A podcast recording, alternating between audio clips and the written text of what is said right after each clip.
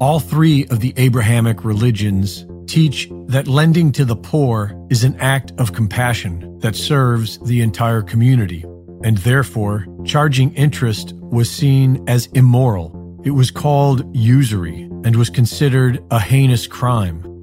The Roman Empire allowed usury, but in 1179, the Catholic Church decreed that usury was forbidden. This law did not apply to Jews. While the Torah admonishes usury, Talmudic law allows a Jew to practice usury with a non Jew, and so money lending became primarily a Jewish business. Over the years, usury became more accepted in Western society, and we've changed the definition with the addendum of charging interest at an excessive rate. In the 17th century, the Bank of England began issuing paper fiat money. This gave the banks the ability to simply print money out of thin air.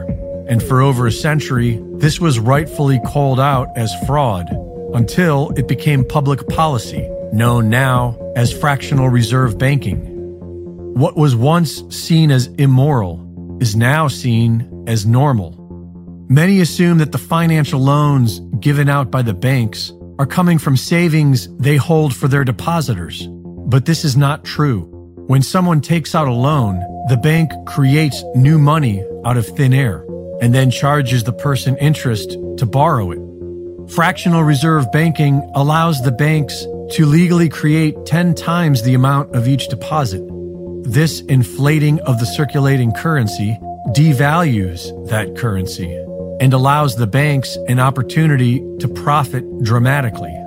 The Federal Reserve Act of 1913 began a system of debt designed to inflate beyond its means until it implodes, the exact opposite of sound money.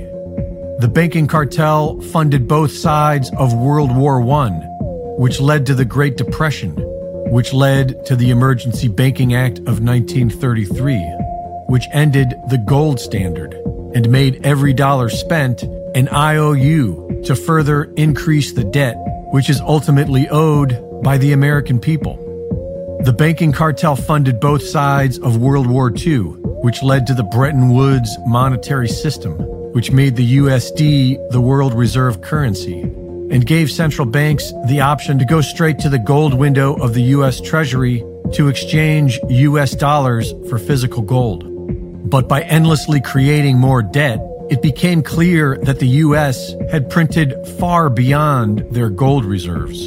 And when several nations came to collect their gold, the federal government dishonorably closed the gold window.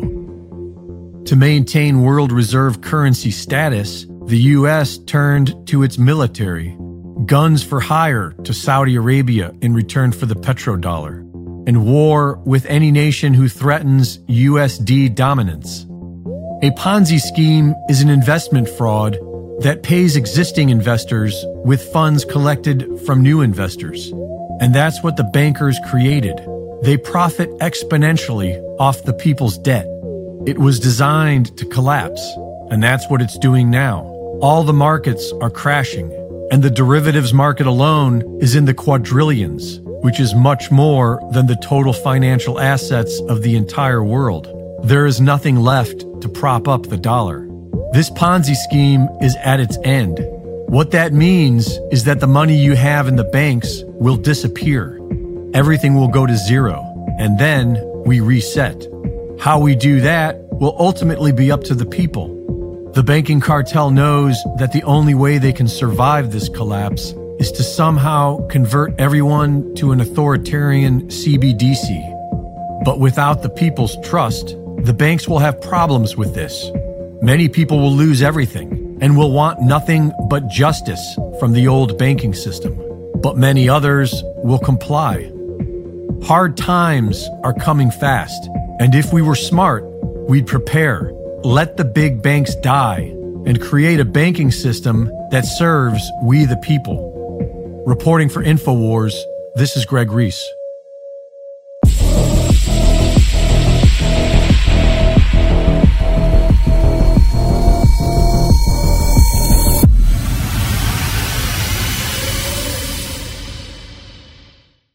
Thank you for watching the latest Greg Reese Report. Be sure to go to reesereport.com to see my latest videos, sign up for my free newsletter, and subscribe for exclusive content.